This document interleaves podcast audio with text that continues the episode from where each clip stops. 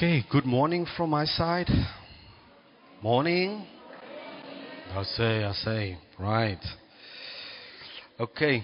Um, yeah, so we've been busy with this message called The Spirit of Poverty. I know it's Father's Day. Uh, but surprise, surprise, the message is going to end with the Father. I didn't know, I completely forgot about Father's Day. Um, this morning, um, busy getting dressed, and all of a sudden the ki- children come, hey, it's Father's Day. I said, oh, oh, oh, okay. Father's Day. Right. Completely forgot.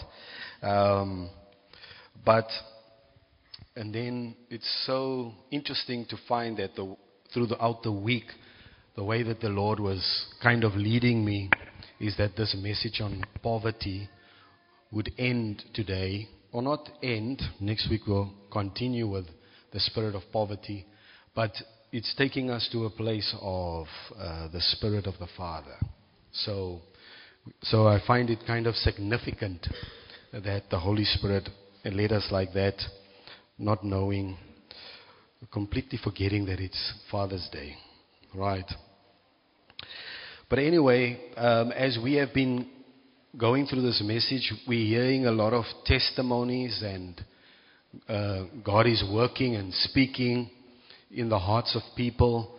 Other people are having experiences. Some are finding it challenging. We're all experiencing the message on a different, in a different way, and and so it's all fine.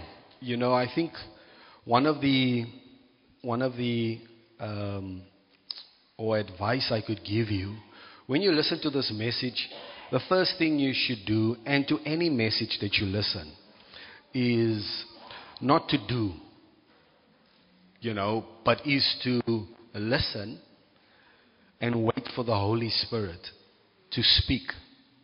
So that when the Holy Spirit speaks out of the message, then your doing is driven by the Spirit, empowered by the Spirit. And so many times, you know, we can we can hear messages of certain things that we need to do, and then we immediately go out and do, and not seek understanding from the Holy Spirit, right? So, um, so this is why the book of Revelation says, "Let him who has an ear hear what the Spirit is saying." So the, the first goal of listening to a message that's being preached is to hear what the Spirit is saying, right? And I've, I've shown you in the message on cutting our way forward that, that it is not the information that you possess that makes you advance or increase or grow or move forward in Christ. It is rather the information that has been inspired, breathed upon by the Holy Spirit. And, and that is where the difference is. Because a message like this can make you, maybe, maybe for some, put you under pressure. But it's not a pressure, it's allowing the Holy Spirit to speak. And light does expose, but that's fine, right? And allow the Holy Spirit to just work within you. Amen? Okay? So tell the person next to you, open your heart. Open your heart to the Holy Spirit. Okay. All the husbands are saying, open your heart, open your heart. right. Anyway, let's get into this message. Right. I, I termed this message, you know, the spirit of poverty. And, and when someone reads the, those words, the spirit of poverty, immediately someone can think of a demon. But I'm not necessarily referring to a demon or some unclean spirit. While in the first session we did show that, that principalities, uh, spirits become principalities because of the majority of the people that have adopted the principles that have come from that spirit. But when I use the word spirit of poverty, I'm more talking about the mind, the way the mind thinks, right? The attitude that you have in, in, in life, the way that you approach things, your emotions that you experience, um, even your behavior, and that those things that come from poverty. And in my first session, I told you that that poverty does not. When I use the word poverty, we might immediately think of the poor physically, but this message is not speaking only to the physically poor. It is also speaking to those who are poor internally, right? And there is a poverty that you experience inside. And there is a poverty within your soul, but there is also a poverty that you can experience within your spirit, right?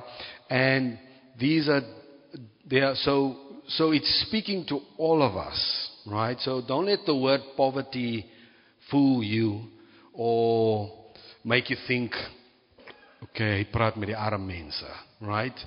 I, I'm not. I'm speaking to all of us. This message is even, um, even challenging me, right? Where I find myself. And sometimes things and certain um, new levels that you want to go in experiencing God and His provision. This message challenges you because it's not just speaking to the physically poor, it's speaking to the way that you have adopted over the years, right? And so, just to show you that the scripture says in the book of Revelation, you say you are rich and you are have need of nothing, but you do not know that you are poor, miserable, and wretched, blind. Right? So, so there is a physically you are better off, but internally you have been infected by poverty. Right? And so that's why this message is not to the physically poor, those who are poor materially. Right? It is to all of us. And we want to understand and we want to live in the full wealth of God. The wealth that is internally.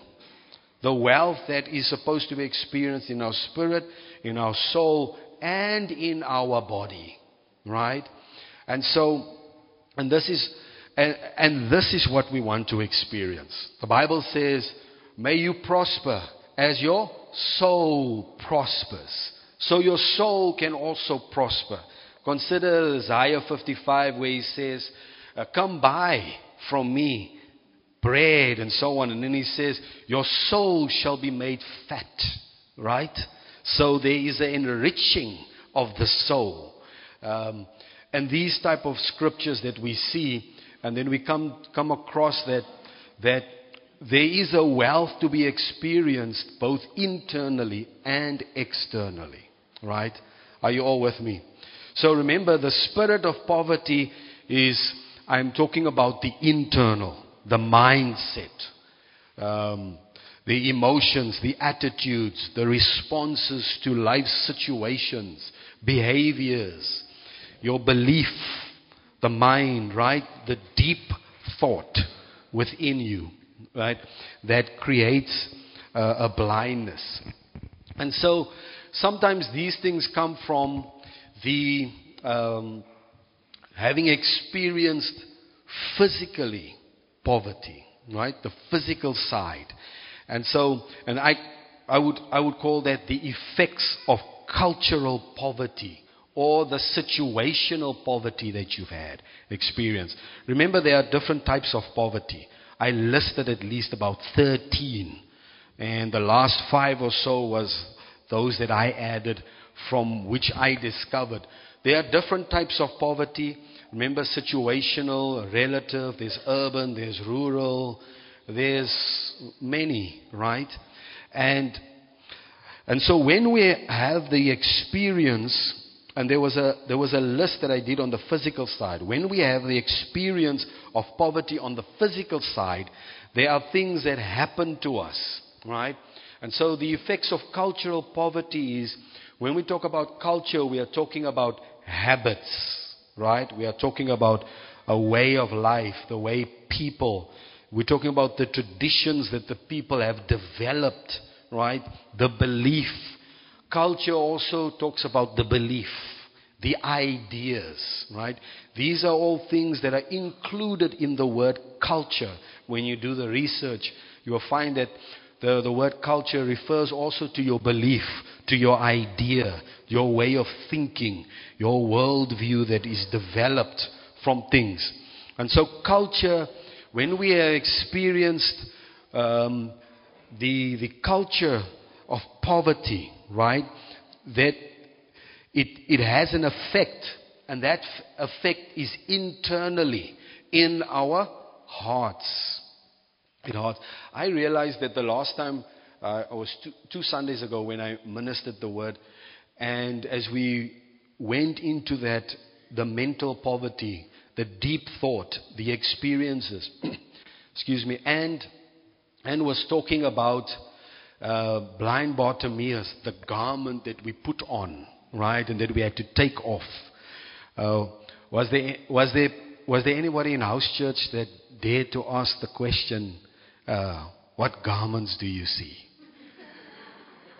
Uh, there was a there was a fearful question, right? To allow people to tell you, what do we see? Right? Um, and because the garment was talking about things that internally we clothe ourselves with, that other people can see, that you're sometimes not aware. Right? And that's why some, a simple example is if, if you are uh, afraid and timid and insecure, um, people will not notice you. You know, people just sometimes walk past you, and you're like, it's just, it's because of what you have experienced. It's what's on the internally, how you are clothed. And blind Bartimaeus had to throw off the garment, right? Cast it away. And so the culture of poverty has a way of putting things into us, clothing us with a certain way of behavior. And, and th- these are the things that we want to now, you know, expose and get rid of, right? So poverty works itself into your mind, your attitude, and emotions, causing certain behaviors, right? Poverty works itself into your mind, your attitude, and emotions, causing certain behaviors. Right. So, uh, culture, a culture comes into existence because of a people. Right? People produce culture. But once culture is established, it re- the culture reproduces after its, its kind. And then it becomes, it can become generational. Okay, we're going to go to scriptures just now. Every time I start this mission, I have to say we're going to go to the scriptures just now. Because it's not my normal modus operandi. Right. Het ek nou Spanish gepraat Right. So it becomes then generational and you know when you when you read a book from Caroline Leaf which is which talks about neuroscience and the way in the that the way that people thought in the past, where they said, you know, matter over mind. It's like if that's the way you've always been, then that's the way you will always be. But then later on, they discovered no, truly, if you change the way you think, your brain starts to adapt and evolve and change and produce the right thought patterns so that you can change your behavior, right? And so when you see that, when you understand those things, then you realize that, that even though cultural poverty can become generational, until we become aware of our thoughts, it's then that we can begin to say no. Right? No, that is not the way that I'm going to think I am going to think differently and I'm going to start breaking the habits, the patterns that reproduce the same poverty that I came from. Are you all with me? So it requires, and this is where the Bible says, stand. you know, having done all to stand, the enemy comes in, you know, he roars like a lion and he's talking and he's saying things. But you have to stand, you have to resist so that you don't go in the path that he wants you to go. Are you all with me? Okay, right? So, some of the, the, the things that come from cultural poverty, you know, or in an environment of poverty, you know, people have large families. Let me just allow me to give me give you these things. Large families in a small home. You have four or five people living in one room, right? It, it becomes a norm. It becomes a norm. Uh, you, you would think that after someone has left that, that when they come into more physically, that that would have left them.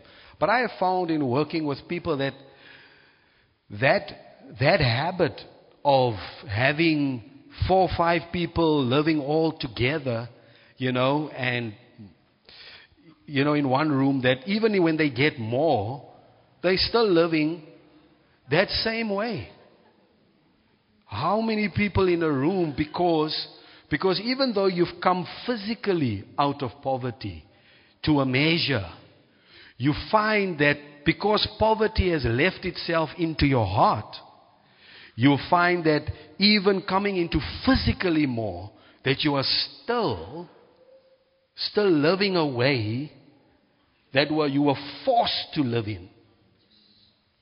Right? Are you all with me? Okay? So that's in cultural poverty or environmental, there is that large families in small homes. We gather to survive. It's a way, right? We gather to survive. We are afraid of tomorrow, and therefore we zula. Okay? As Auntie Sophia so. we Zula, right? Okay, you understand that. We, we make a way. And sometimes one of the hardest things in Christ and your journey with God as your Father, you are learn to cast your burdens upon Him, right? A different way. Okay? So then there is disorderly, unorganized, right? And I have seen it. I've seen people come physically into more. Yet, when they had a lack physically, there was a disorderly, a life that was unorganized, disordered, things just lied wherever. It's, it's just, uh, what's the word in English for deurmekaar?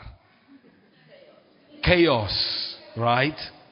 But when God comes on the scene, what does He do? He brings order. Genesis 1 verse 2, right? And the earth was without form and void, right? The word form there, it had no shape, it had nothing, there was chaos. But when God comes, He begins to bring order, right? God is a God of order, right? And so we, we lived physically in a place where we had lack and we experienced, and then we, you know, we were forced into it. Okay, when you were there. You were forced. On whatever level of poverty you found yourself, you were forced into that. Right? So, disorderly, unorganized, messy. Feeling, uh, then there's also the feeling of insignificant. Right? You feel like you're not a person uh, of influence. You don't feel important. You don't feel a worth right? So whenever you come into a crowd of people, you feel the smallest there, right? You feel like the person that has no value amongst these people. And you know, when Sean said the marginalized, right? Those are the people who are brought down to insignificance, no power, no influence, no people of no worth in society, the way we look at it. Are you all with me? These, and then I have, I've found that even in poverty, we're going to get to the scriptures just now. Okay. we're going to get there just now. I found that, that poverty, uh, it, it, came to me after the two Sundays ago, our session that we had, and I went home, and then I was still meditating and thinking.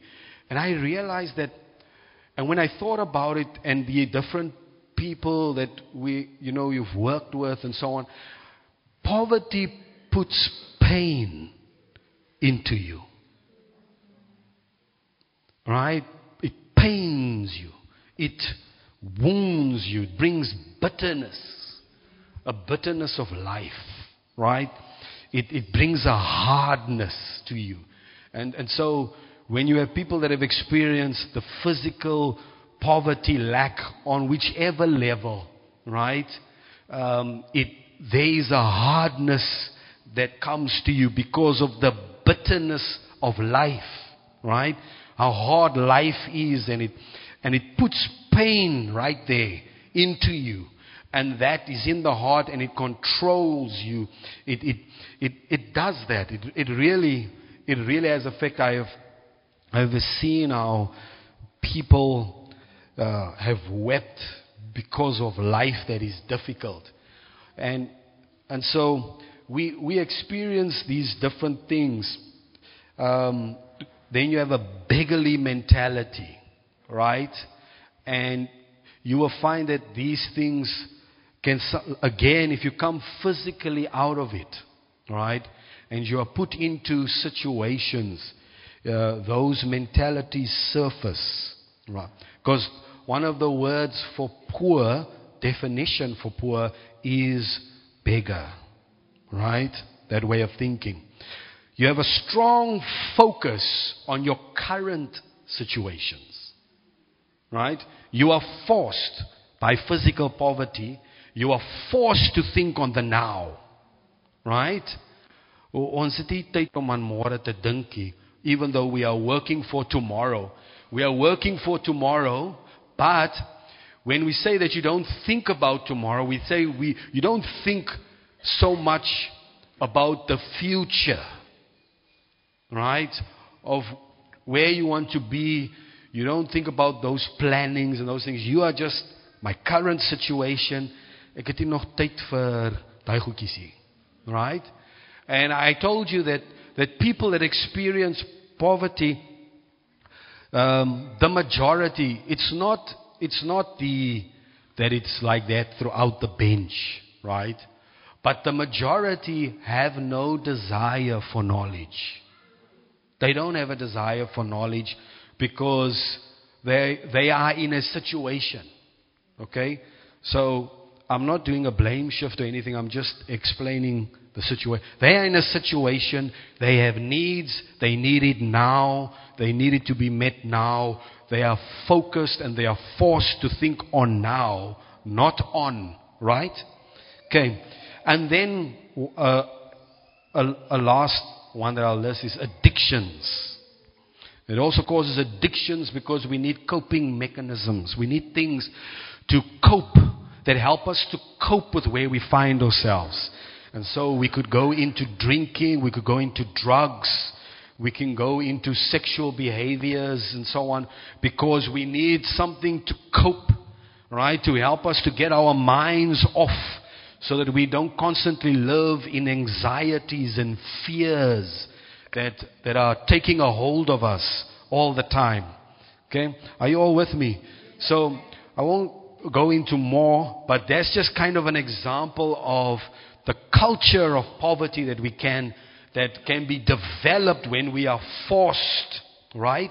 When a group of people are forced you know, to be, they are marginalized, they are brought down because of things that have happened and so on that brought them, and then they need to cope, and so that they develop a certain way and behavior so that they can, so that they can deal with where they find themselves and cope and survive.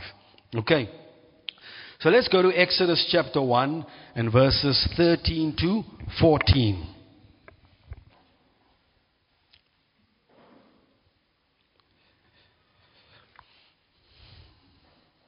Exodus chapter 1, verse 13 to 14.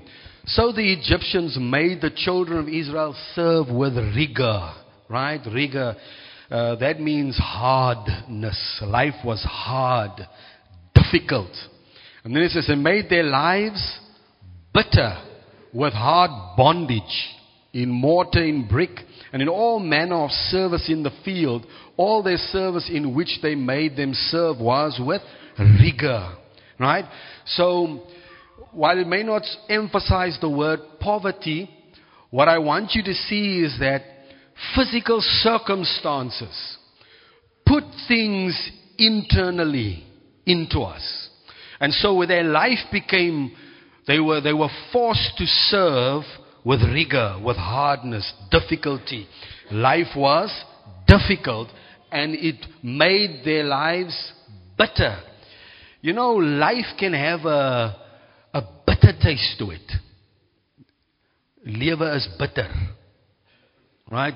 Tough, difficult. And one of the meanings for the word bitter is the word vex. Right? And the, and the word vex means to be troubled continuously. Right?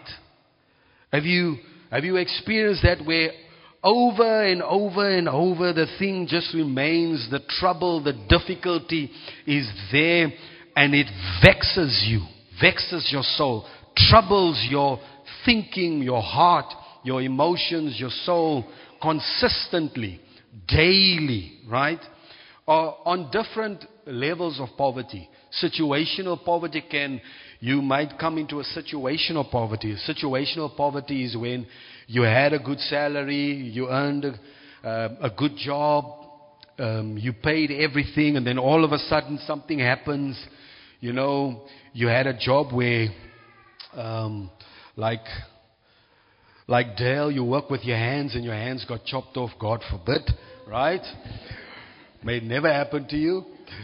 And all of a sudden you can't use your hands. How this was your way of income. Now all of a sudden you, how do you earn? Right? And, and so in that there is other ways, but in that moment of pain and difficulty and loss and trauma, you are forced to think. Right? Not outside of the box, but where you find yourself. So you are kind of, in a sense, blinded to the different opportunities of making finances, right? Even though you don't have your hands. But in that you come into a place and now you come into a lack. Now you are being marginalized in your life. You are brought down. Your life is going downwards, not upwards, right? And so in that, there's, a, that is what you call situational poverty. Okay? You can go do your own research uh, just to make sure. That's called situational poverty. And when you come into that, we don't know how long that will take. How long will it take you to come over your traumatic experience? How long will it take you to find healing, to open your mind and to get free internally? The longer it takes, right, the longer your physical poverty persists and continues. Now you become vexed, right? And life becomes hard, tough, and bitter. Depends on how long it takes. And this is, the, this is why you must appreciate the word repentance. Because repentance is the game changer. Repentance is the one that says it's time to let go. It's time to change the mind. It's time to open. It's time to open yourself to new possibilities and not be blinded by where you find yourself. Are you all with me? Okay? So, what you see is that physical circumstances, right? Don't underestimate your past experiences that you had physically of difficulty and hardships. Because if you were not aware, you would never have realized that your physical circumstances put something into your heart. And while you may not be there physically, yet you still have it internally in the heart. Right? Are you all with me? This is why the Bible says when Israel came out of, of, um, of Egypt and bondage and they crossed the Red Sea, what was the first place they went to? What was it called? Mara. What does it mean? Bitterness. Why? You are out. Life was tough. Life made it bitter. Now you are out of your bondage, your slavery, your physical circumstances. First place, Mara. What must we do here? No, let's deal with what is in the heart that came from where you were. And so, bitterness was there. But when they crossed the Red Sea, what did they do? They sang, they praised the Lord. You know, Miriam took the harp and sang the beautiful song, The Lord has delivered me and the Lord has da da da da. Right? You eh, didn't have a work for five years. Gave your heart to all of a sudden you got a job. Praise the Lord. Hallelujah. But you don't know that for five years something was being put into your heart. And while you are now praising the Lord and thanking Him, couple of months down the road, that bitterness inside will trouble you. Will begin to trouble you. It is not people that are troubling you. It is what's in you that's troubling you. That's why repent. Repent. It's not people that are troubling you. It's what's in your heart that is troubling you. That's making it difficult for you. Right? It's what's in the heart that makes it feel for you that you are not worthy. That you are of no worth. That you feel insignificant. Even though you have more. You know, we, are, we, we, we have coping mechanisms. When we are physically poor and we come then physically into more, and where we felt always insignificant and not worthy because of in in the people and the crowds we came because of the the type of clothes we wear. So we what do we do? We we dress better. There's nothing wrong with dressing better. But if something is driving it that came from a past experience, it's only taking you to the other side. The Bible says in the book of Proverbs, there's a ditch on both sides of the road. In other words, you were in this physical ditch where you felt physically, physically it made you feel unworthy. Then you came physically into more. But because you didn't deal with your heart, you went to the other side of the ditch and dressed yourself better, not knowing you were creating pride. Right? And I say that the path that God takes you on is a path of delivering your soul from the things that you have experienced. And so, what you need to do is you need to, you need not to focus on people. You need to focus on internally. What is there? Where did this come from? Okay? So, tell the person next to you, it's your heart that's troubling you. Tell the person it's what in your heart that's troubling you.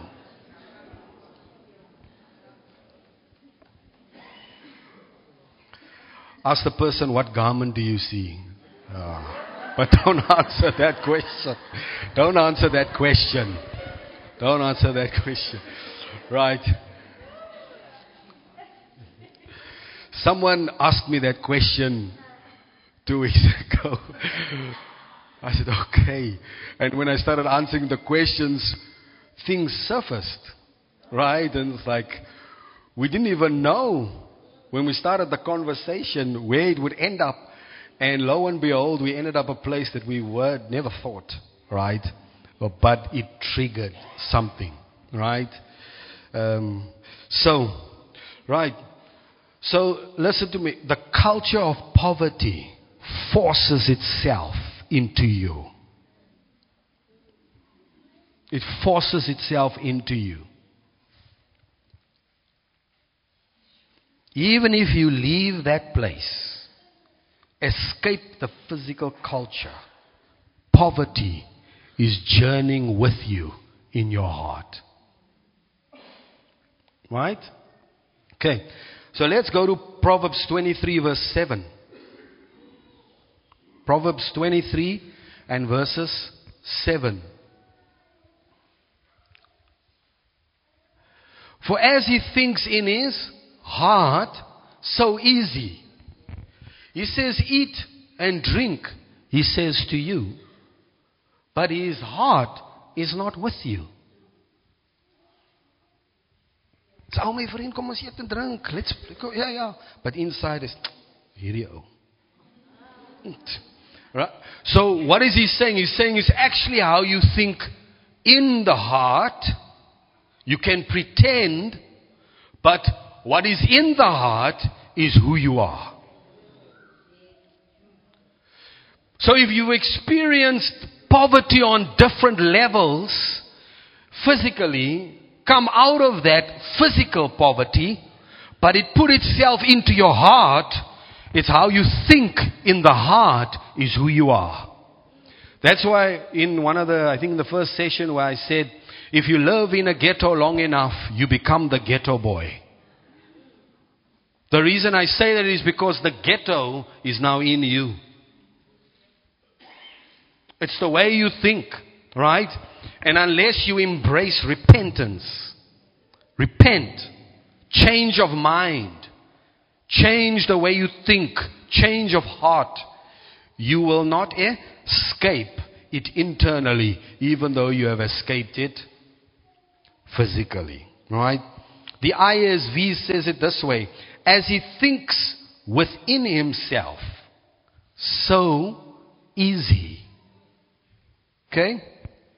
So, the heart and the mind is a place that controls behavior. How one feels and thinks about himself. Okay? So, Matthew chapter 15 and verses 18. Matthew chapter 15, verse 18. We, we sometimes underestimate the effects of the physical difficulties we went through. And many times we seek to escape them physically. And when we do escape them physically, we think it's over. It's not over. What was left in you from what you experienced? He said, But those things which proceed out of the mouth come from the heart and they defile a man, right? Basically, what he is saying is what's going on inside as a man thinks in his heart. This is really who he is. Right? And so one of the I always say one of the one of the greatest transformations you need is not the physical one first. You need a transformation of your internal man, your soul. Be transformed, right? By the renewing of your mind. Okay? I remember, I remember back in the days when, when constantly we had financial challenge, constantly. When we had constantly financial challenges, there was a need but the Lord constantly met those needs.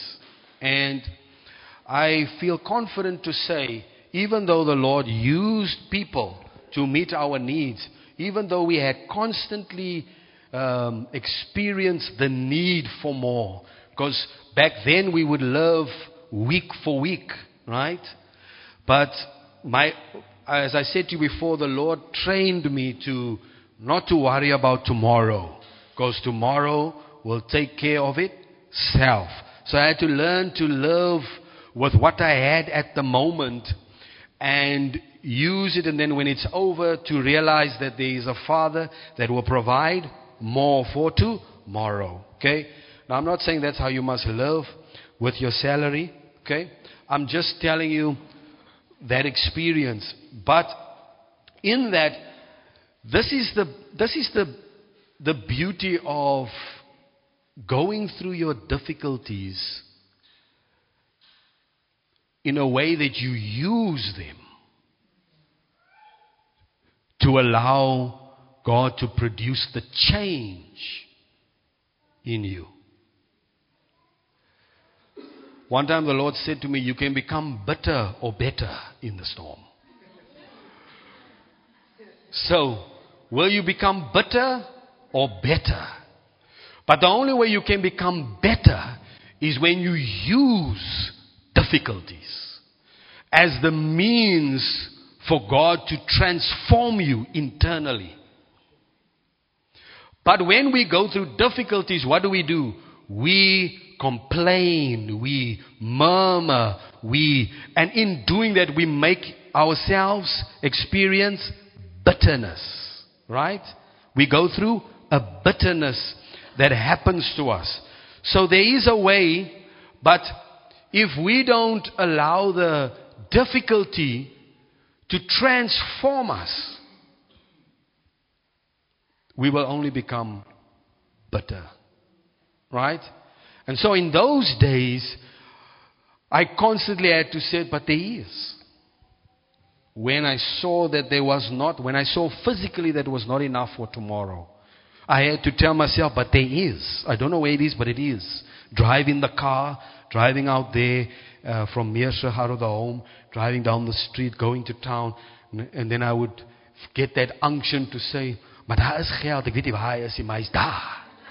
Hy's daar. Right? Right? Training yourself to think differently.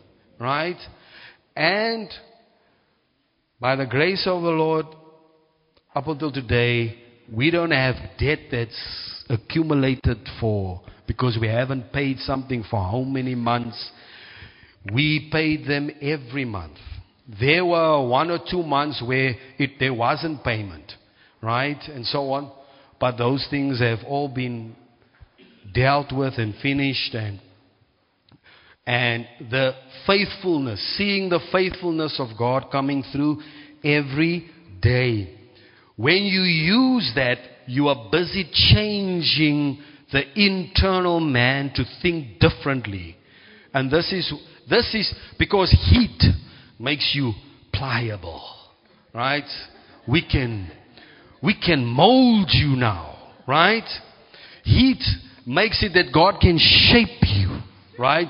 Uh, produce in you the person that He wants. But you gotta choose to become better. Right? Um, Jesus left us that example. Okay, so when we, when we, when what happens in the heart that came from the different types of poverty, when we haven't dealt with that, to a measure you are still experiencing it in your, your behavior, in the way that you respond to little circumstances and situations that are not devastating to you. Are you all with me? It manifests, right? Um, nee, moenie nou al daai geld nou opgebruik nie, you know. Um, tomorrow, even though you have more than where you were before, it's still manifesting, revealing itself. Okay? Are you all with me? So, Let's go to Luke chapter 15 and verses 11. So, so the, this is where I say it's an, this is where we have an orphan heart. An orphan heart is someone that provides for himself, okay, Zula for his survival, right? He, he, he protects himself he defends himself. Right? Because he doesn't have, he provides for himself. Because he doesn't have somebody to do that. Right? And even though we may have parents, right? This is, this is why my father in the faith said, even though you have a spiritual father and a physical father, biological father, Unless you know God as your Father, that orphan heart can, will not be broken. It is only God the Father that breaks that. Right? It's only Him. It's Father's Day. Right? It's only the Father, God the Father, that can break the thing in your heart in a moment, in an instant. That can install something into you that that that that may take maybe years to think. It's like it's like downloading a software on your phone or on your computer, right? Or an app on your phone. So that the computer can do certain, or not the the phone can do certain things that it didn't do before. Right? It's, when we talk about the Spirit of the Father, we are talking about something that we receive in the heart. Then now, it's almost like the hard drive that controls, that can break something in an instant, in a moment. Are, are you with me? Okay. So let's go to Luke chapter uh, 15, verse 11 says, A certain man had two sons, the story of the prodigal son. Right? And the younger of them said to his father, Father, give me the portion of goods that falls to me. So he divided to them his livelihood. And not many days after, the younger son gathered all together and journeyed to a far country, and there wasted his possessions with prodigal living. Next one. And when he had spent all, there arose a severe famine in the land, and he began to be in lack. Right? So, the. Where's that? Just go back, please. 14. There came a famine. The word for famine means scarcity. You know, there's a thing such as scarcity mindset. You know what a scarcity mindset is? You always see that there's not enough. That's the only thing you can see. You cannot see that there is. It's a scarcity mindset. Right? Now, you may be better off physically but once your salary, for some other reason, is finished, what, what happens? Where are we going to get it? That thing kicks in scarcity mindset. Right? The word for famine means scarcity. Okay? And he began to be in lack. So what's happening to him? He is being pushed down. Right? Go on, verses 15. And when he, then he went and joined himself to a citizen of that country, and he sent him into his fields to feed swine. Right? Why would he make himself a citizen? He's looking for provision. He's looking for access to things. You know, why do you marry someone from another country so you become a citizen so you can do certain things so that you might get a job that, you know, like if you're not a Namibian, you might not get a job easier. It might be difficult to get a job, right? So why would you join yourself to someone so that you become a citizen? Is so that you can have access to benefits, right? And he would gladly have filled his stomach with the pods that the swine ate, and no one gave him anything. Famine, scarcity. He came into lack. What is poverty? Lack. Right? The poverty is no food, no drink. It's difficult to get it. Right? And no one gave him anything to eat. Right? He's busy experiencing poverty. The next one, verse 17. But when he came to himself, he said, How many of my father's hired servants have bread enough to spare, and I perish with hunger? He's experiencing poverty. To measures, it's coming to him. Right? He's gradually going deeper and deeper. And he says, But in my father's house, there is bread enough. Now I know this thing has a physical and a spiritual application, right? But let's just look at the physical side, right? And so there was a hunger, right? Verses 18. I will arise and go to my father, and I will say to him, Father, I have sinned against heaven and before you. I am no longer worthy to be called your son. Worthy? I am no longer worthy. See what's happening to his emotions, his self image. Look at the way he talks. Look how poverty is affecting his behavior and his speech, how he feels and thinks about himself. Right? It's affecting him. Right? And he says, I'm not worthy to be called your son. Right? And when you go through, when you experience poverty on different levels, you know, it, it has an effect on me. I mean, imagine you, you have everything now that you're there, and now you lose your car and your house. You're going to be embarrassed. You're going to feel shame. You're going to feel, you know. Now, look, we're talking about poverty. There's other things that can also do that. Okay? Right?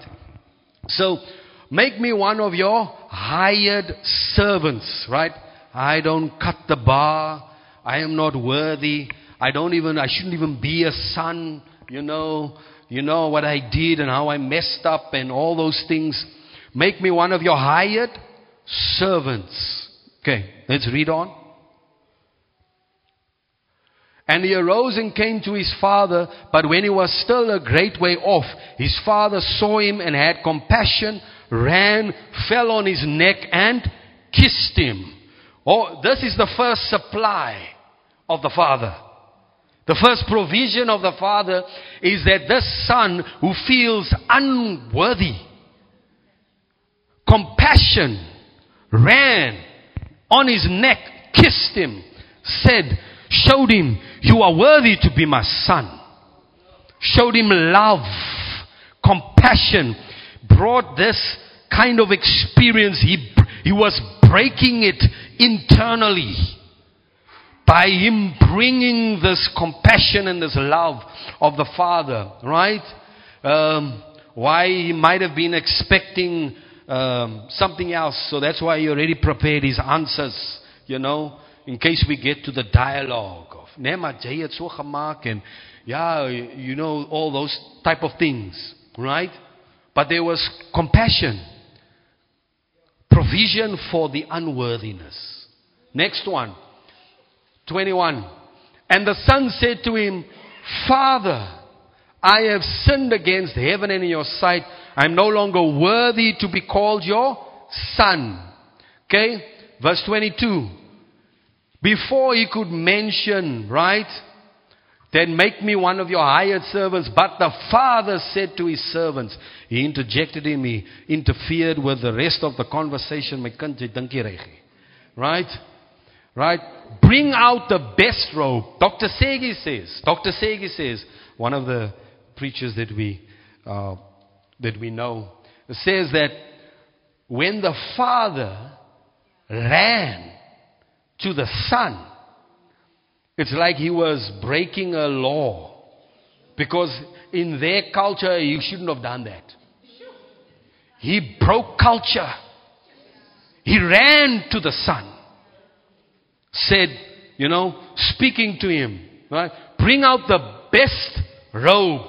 Poverty, you struggle clothes. What's he doing? He's clothing him. Next provision.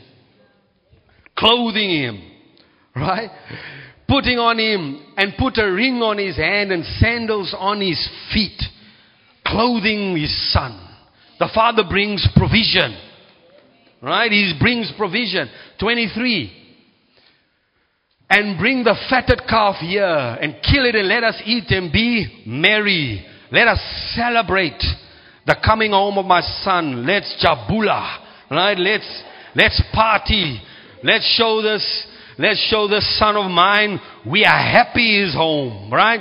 Let's show him, right? Let's give him something different. Okay? Let us eat and be merry. Okay, verses 24. And for this my son was dead and is alive again. He was lost and is found. And they began to be merry.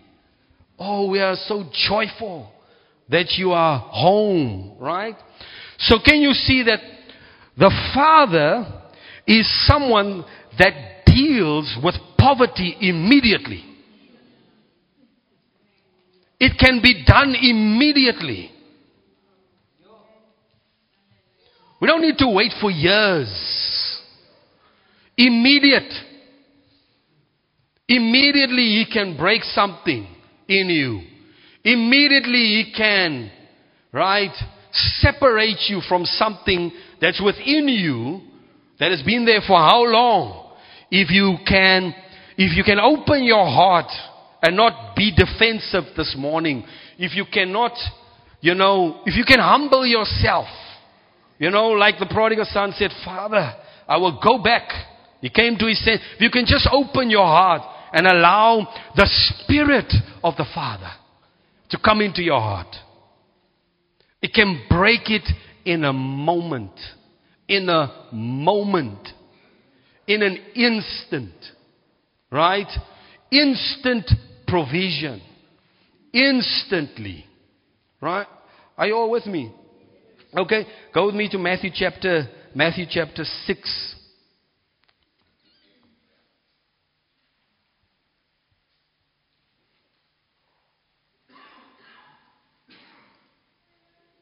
From verses 20, 25, verse 25. Uh, just for time's sake, I'm not going to read it all. But this is the this is the part where this is the part where Jesus talks about, you know, don't worry about your life, what you eat or what you will drink. Know about your body, what you will put on. Is not your life more than food and the body more than clothing, right? He's already saying, Right? He's, but as he goes on, he says, don't consider the ravens, how they, you know, sow not, reap not, neither create storehouse nor barn. And uh, I learned all those scriptures and experienced them practically, right? You know, the bank account, the storehouse, doesn't have enough for the rest of the month, right? But, right, what, what happens here, he says, yet your heavenly Father feeds, right? He feeds them. The Father feeds them. Jesus was introducing us to the Father. The Father feeds, right? And are you not more, are you not of more value Worth. Okay? How in the world, how do they determine your worth? They check your net worth. right? How many companies you have, um, how many shares, uh, cars and houses and you know, money in the bank account and all these things and determine your net worth. Okay? Like, um, what's his name from Tesla? See? Elon Musk. He's got very little money in his bank account, but he's got, because he's got shares and so all over the place, he's one of the richest men. Net worth. Right? Okay. But, the Father says, you are value. He already has your worth. He already has your value in his heart and in his eyes, the way he looks at you. Right? Verses and let's go on. You know, then he talks about, then he talks about uh, consider the lilies, right? They sow not, or, or, or consider the lilies, how they grow. They toil not, right? All these type of things. And he said, yet Solomon in all his glory was not clothed like one of these lilies, right? Shall your father not clothe you? Provision. And then he says, If God so clothe the grass of the field, surely shall he not clothe you in this life. Provision. Who breaks poverty? The Father. Who breaks poverty? The Father. Who breaks it in the heart, the Father. Wie het nou geweet ons gaan oor hom praat vandag op Father's Day? Open yourself, I can sense the Holy Spirit. Open yourself. Open yourself, I can sense the Holy Spirit. Open your heart. It's one of those days where you must cry like blind Bartimaeus, Lord, pass me not by. Right? I don't know what the Holy Spirit wants. How is He going to do it? What I, I'm not going to determine. But I, I can sense. I sense Him. Open yourself. Right? So, how much more will He not clothe you, O you of little faith in the Father? Right? And, and so, what we see is that the Father, He breaks poverty. Right? Let's read another uh, scripture. Romans chapter 8, verses 15. So there is something that you must receive, receive, receive, right? Because when you have a father, all the things you experience through poverty, I don't feel worthy, I can't meet my needs, the lack, this and that, and not loved and alone and so on, all those emotions, the fears that you have about tomorrow and so on, all those fears that are there, right? There is one, one person that can break it the Father. The Father. For you did not receive the spirit of bondage again to fear but you received the spirit of adoption by whom we cry out, Abba, Father. There is an awareness in the heart that must come of the Father, right? So many times we focus on we are a son, we are a son, we are a son. But really, to be a son, it is the awareness of the Father. When that awareness of the Father that comes into you, that, that can, right? Because in the heart, in the heart is really who you are. But when the Spirit of the Father, that, that belonging, that love, that I am here, the provision, when it's in the heart, right, then there is freedom. No more that fear, right? Give me Galatians chapter 4. And we're going to end off now. Dit lyk amper of ek heeldag kan aangaan. Galatians chapter 4, verses 6. Oh, let's, let's start from verse 5. And he says, To redeem them that were under the law, that, he, that we might receive the adoption of sons. And because you are sons, God has sent forth the Spirit of His Son into where? Into where? Into your hearts, crying, Abba, Father. And because it went into your heart, there is something that happened. Verse 7 Wherefore you are no more a servant. You don't need to work for the love. You don't need to work for the acceptance. You don't need to work for the provision, even though you should work. Normally, naturally, you work. But there is awareness that while I work, I know I have a father that's got my back. Right? I don't need to work, right? I'm no longer a slave to fear, to the bondage of fear, but a son. The verse talks like it's instant. Instant. And if a son, then an heir of God through Christ. It is not something then that will happen. It is, I am a son, I am an heir. He is my Father. Tell the person next to you, God is your Father.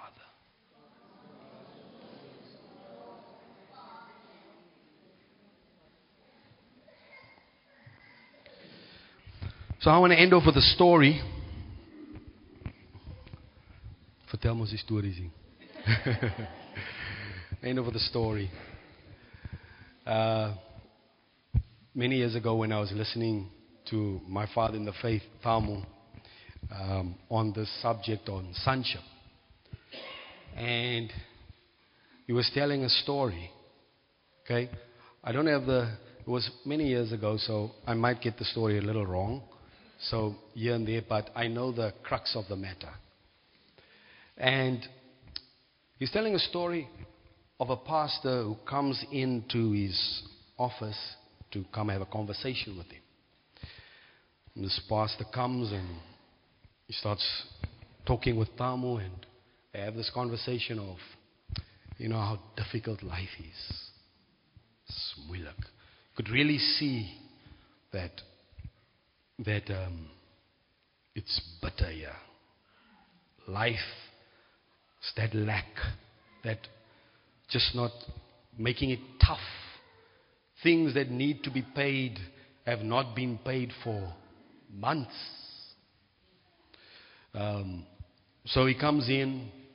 On, on top of that, you know, you, you try to keep yourself together so that you don't want to, you wil nie uitbars in huil nie. Because, you know, unfortunately, because groot, is a man, can't do it, you know, pastor, position. Okay? And he starts explaining and explaining, talking about all his difficulties. Although he's, he was not yet aware of, Thamo was not aware of what's going to happen to him once that guy leaves the meeting. And, um, and all of a sudden the Holy Spirit says to him, This man is an orphan. I remember, yeah, he's a believer, Christian. And the Holy Spirit says, This man is an orphan. Where? It's in the heart. And he's, so he thinks, oh, why he can't tell him you're an orphan. You know, so he says, he stops him and he says, you know what? I want you to repeat after me. And he says, okay. He says, say, I am a son and God is my father. And the guy says, oh, okay. I am a son, God is my father. He says, say it again. The guy says it again. He says, say it again. He says it again. Later on, he starts feeling awkward. You know, I am a son and God is my father. He feels awkward and all of a sudden, he starts weeping uncontrollably.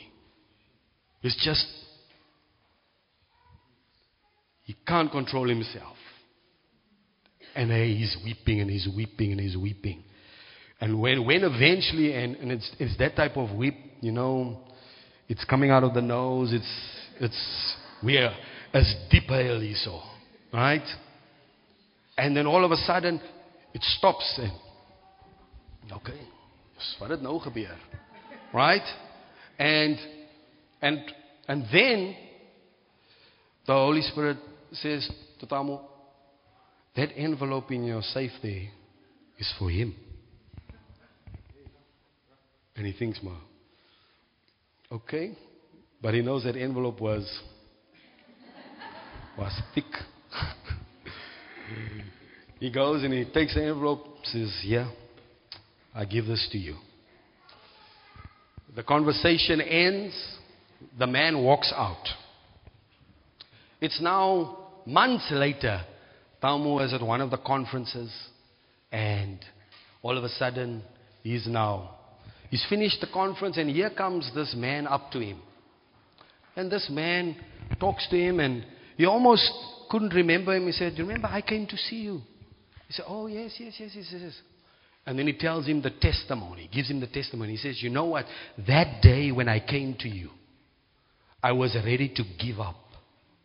He said, That day, the bank had told me they're going to take my car because I haven't paid for months.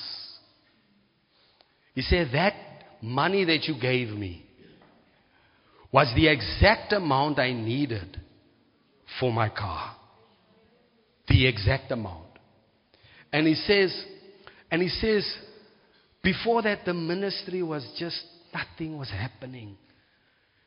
There was no money for anything. He said, but since that day, I've been getting calls from all over. I'm flying to other nations to go and preach the gospel. All of a sudden, you say, life just all of a sudden just turned completely around. In a moment, in an instant,